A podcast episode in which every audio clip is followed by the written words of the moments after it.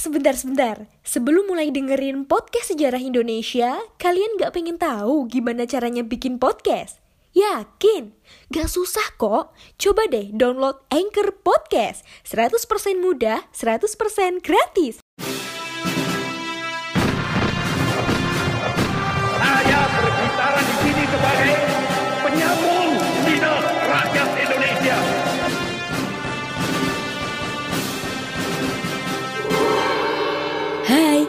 Kalian sedang mendengarkan Poseidon, podcast sejarah Indonesia. Ngomongin masa lalu dengan gaya masa kini. Halo guys, salam sejarah and welcome to podcast Sejarah Indonesia. Podcast yang akan selalu membuat kalian gagal move on. Nah, gimana nih kabar kalian hari ini? Semoga tetap sehat selalu ya. Dan jangan lupa tetap bahagia. Tidak lupa saya mengingatkan teman-teman, di mana pun kalian berada, untuk tetap mematuhi protokol kesehatan seperti menjaga jarak, memakai masker, dan mencuci tangan menggunakan sabun. Hal ini kita lakukan supaya bumi cepat sembuh dan corona pergi dari muka bumi. Kali ini kita akan membahas mengenai kerajaan Islam di Sumatera. Tahu nggak sih, kenapa Islam itu sangat mudah diterima oleh masyarakat Nusantara? Bahkan sekarang saja Indonesia menjadi negara dengan muslim terbesar di dunia. Salah satu alasannya adalah karena tidak adanya lagi sistem kasta seperti yang terjadi pada agama Hindu dan Buddha yang sudah ada terlebih dahulu. Nah, namun ada alasan lain yang menjadi faktor mengapa Islam mudah diterima, yaitu pertama, ajarannya itu cenderung lebih sederhana. Kemudian yang kedua, syarat untuk masuk ke dalam Islam itu sangat mudah, yaitu dengan mengucapkan dua kalimat syahadat saja. Yang ketiga, yaitu tadi tidak adanya sistem kasta. Jadi semua orang yang memeluk agama Islam setara derajatnya. Yang keempat, yaitu upacara keagamaannya menjadi lebih sederhana. Yang kelima, disebarkan melalui jalur damai tanpa melalui paksaan dan peperangan. Sejak awal kedatangan Islam, Pulau Sumatera termasuk daerah pertama dan terpenting dalam perkembangan agama Islam di Nusantara. Dikatakan demikian, mengingat letak Sumatera sendiri yang strategis dan berhadapan langsung dengan jalur perdagangan dunia, yaitu Selat Malaka. Berdasarkan catatan Tome Paires dalam bukunya Suma Oriental, dikatakan bahwa di Sumatera, terutama di sepanjang pesisir Selat Malaka dan pesisir Sumatera Barat, terdapat banyak kerajaan Islam, baik yang besar maupun yang kecil. Kerajaan-kerajaan tersebut ada yang sedang mengalami pertumbuhan dan ada pula yang sedang mengalami perkembangan. Bahkan ada juga yang mengalami peruntuhan. So, jangan berlama-lama buat kamu yang penasaran mengenai kerajaan-kerajaan Islam di Nusantara. Ini dia pembahasannya. Yang pertama yaitu Kerajaan Perlak. Kesultanan Perlak atau Paraulak adalah kerajaan Islam di Sumatera yang berkuasa atas wilayah Perlak, Aceh Timur, antara tahun 840 sampai 1292 Masehi. Kerajaan ini menempati wilayah dengan posisi yang sangat strategis dalam jalur pelayaran. Tidak heran apabila kemudian ia berkembang menjadi daerah pelabuhan niaga yang maju sejak awal abad ke-8. Kapal-kapal dagang dari Persia, dari Arab, India selalu singgah di pelabuhan ini. Selain melakukan aktivitas perdagangan, pedagang-pedagang dari negeri seberang tersebut juga melakukan syiar Islam dengan cara ceramah maupun jalur perkawinan campuran antara pedagang muslim dengan perempuan setempat. Kerajaan yang selanjutnya yaitu Kerajaan Samudra Pasai.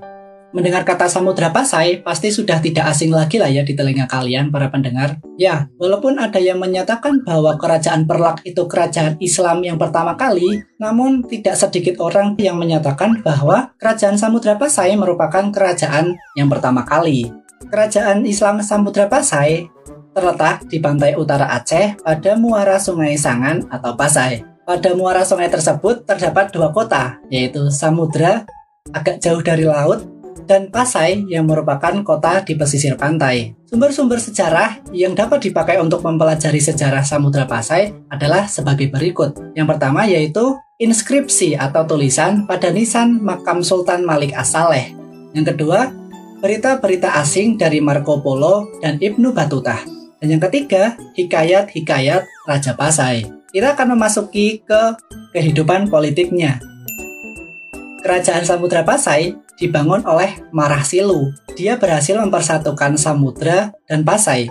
Nah, kemudian Marasilu ini memeluk agama Islam berkat pertemuannya dengan Syekh Ismail, seorang utusan Syarif Mekah. Pada tahun 1285, Marasilu kemudian dinobatkan sebagai sultan dengan gelar Sultan Malik Asaleh. Setelah Sultan Malik Asaleh wafat pada tahun 1297, Jabatan Sultan kemudian diteruskan oleh putranya, yaitu Sultan Malik At-Tahir.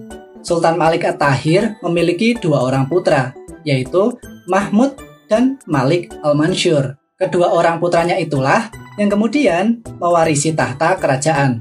Kemudian, ibu kota kerajaan dipindahkan ke Lok Sumawe. Memegang kekuasaan selanjutnya yaitu Sultan Ahmad Perumadat Perumal. Pada masa pemerintahannya, Samudra Pasai telah menjalin hubungan dengan Kesultanan di Delhi atau India. Hal tersebut dibuktikan ketika Muhammad Tughlaq dari India pada tahun 1345 mengirim utusannya Ibnu Batutah ke Cina. Ia singgah terlebih dahulu di Samudra Pasai dan sekembalinya dari Cina pada tahun 1346 Ibnu Battuta singgah lagi di Samudra Pasai dan diterima dengan baik oleh Sultan Ahmad.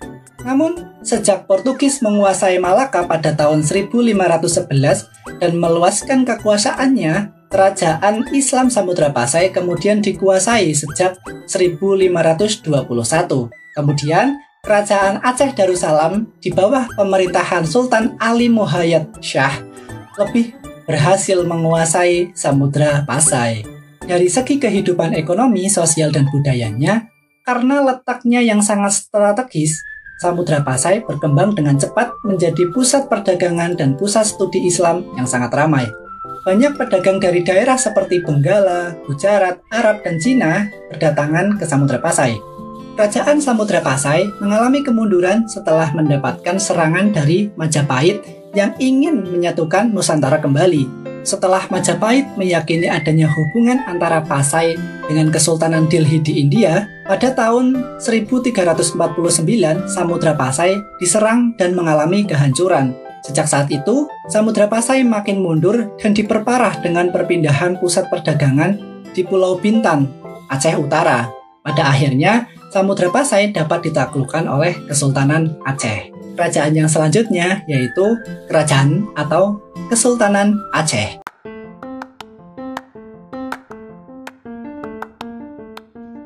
Halo Sobat Poseidon, kalian pasti sudah tidak asing lagi dengan Anchor. Yap, aplikasi penyedia jasa untuk para podcaster pemula dan juga pro. Buat kalian yang pengen mulai nge-podcast, langsung download aja Anchor di App Store ataupun di Play Store. Di sana, kalian bisa nge-podcast dengan banyak banget pilihan background musik. Setelah itu, kalian bisa mempromosikan podcast kalian ke mana pun. Secara otomatis, nanti akan di-sharekan oleh Anchor sendiri. So, tunggu apa lagi? Cus, nge-podcast bareng Anchor.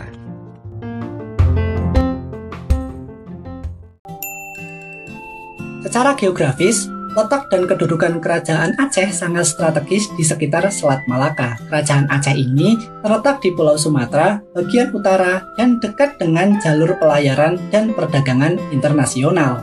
Ramainya aktivitas pelayaran dan perdagangan melalui bandar-bandar perdagangan, kerajaan Aceh mempunyai perkembangan kehidupan dalam segala bidang.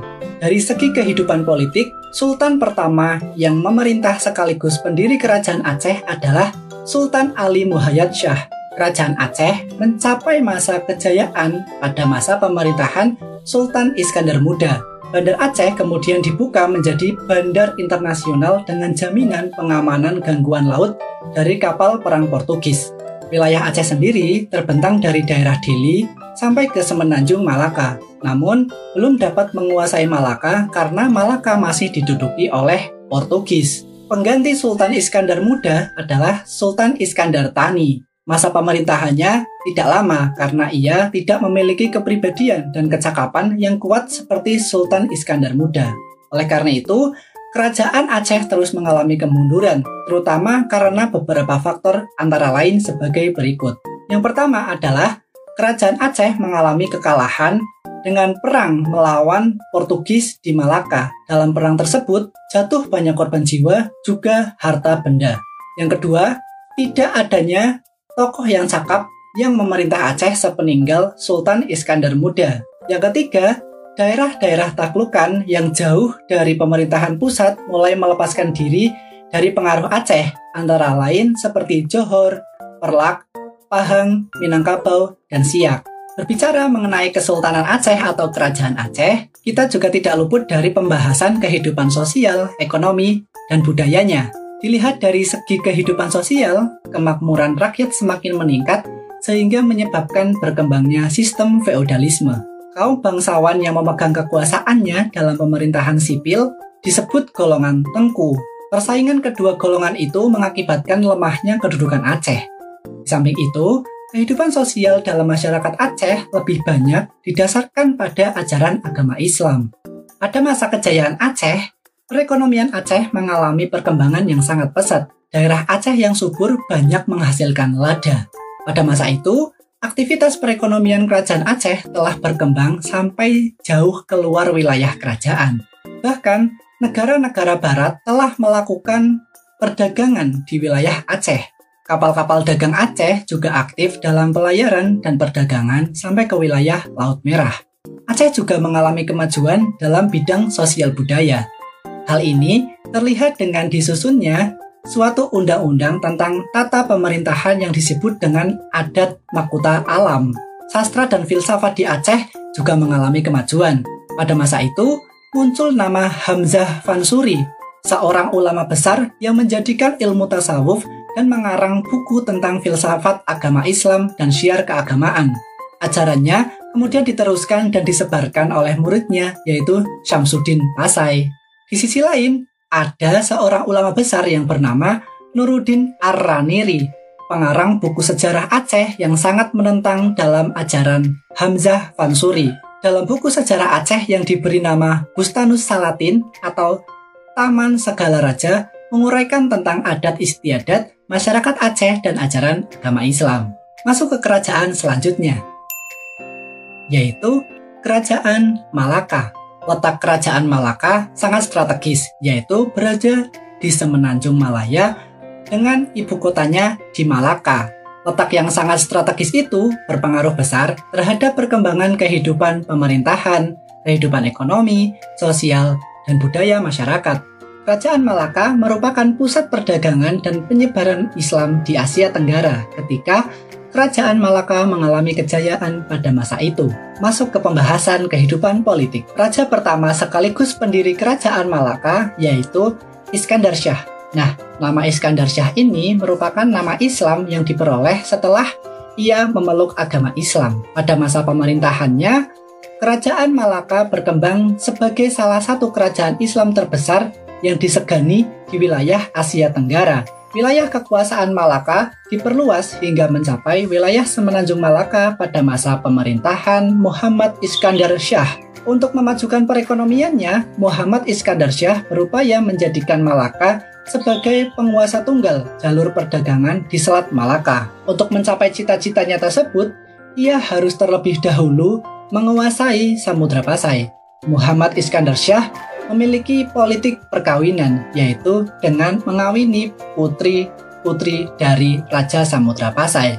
Kerajaan Malaka dapat mencapai puncak kejayaan pada masa Sultan Mansur Shah. Pada masa pemerintahannya, Malaka berhasil menjadi pusat perdagangan dan penyebaran agama Islam di Asia Tenggara. Sultan Mansur Shah melanjutkan politik ayahnya dan memperluas wilayah kekuasaannya baik di semenanjung Malaka maupun di wilayah Sumatera Tengah. Perkembangan politik kerajaan Malaka mengalami kemunduran pada masa pemerintahan Sultan Alauddin Shah. Banyak daerah taklukan kerajaan Malaka yang melepaskan diri. Bahkan, perang dan pemberontakan semakin banyak terjadi di kerajaan yang berada di bawah kekuasaan Malaka. Kerajaan Malaka semakin melemah pada saat Sultan Mahmud Shah memerintah. Daerah kekuasaannya hanya meliputi sebagian kecil dari semenanjung Malaya. Hingga pada akhirnya bangsa Portugis berhasil menduduki Malaka pada tahun 1511 dan akhirnya kekuasaan mereka berakhir. Gimana nih pembahasan kita pada episode kali ini? Cukup menarik bukan? Sebenarnya masih banyak kerajaan atau kesultanan-kesultanan kecil lainnya yang berada di Pulau Sumatera. Namun kita hanya membahas kerajaan-kerajaan yang besar saja, yang secara umum diketahui oleh masyarakat. Nah, itu dia pembahasan kita kali ini. Jangan lupa stay safe, stay healthy, stay happy, and jangan lupa follow akun sosial media kami di podcast underscore sejarah Indonesia. Terima kasih dan sampai jumpa kembali di episode minggu depan.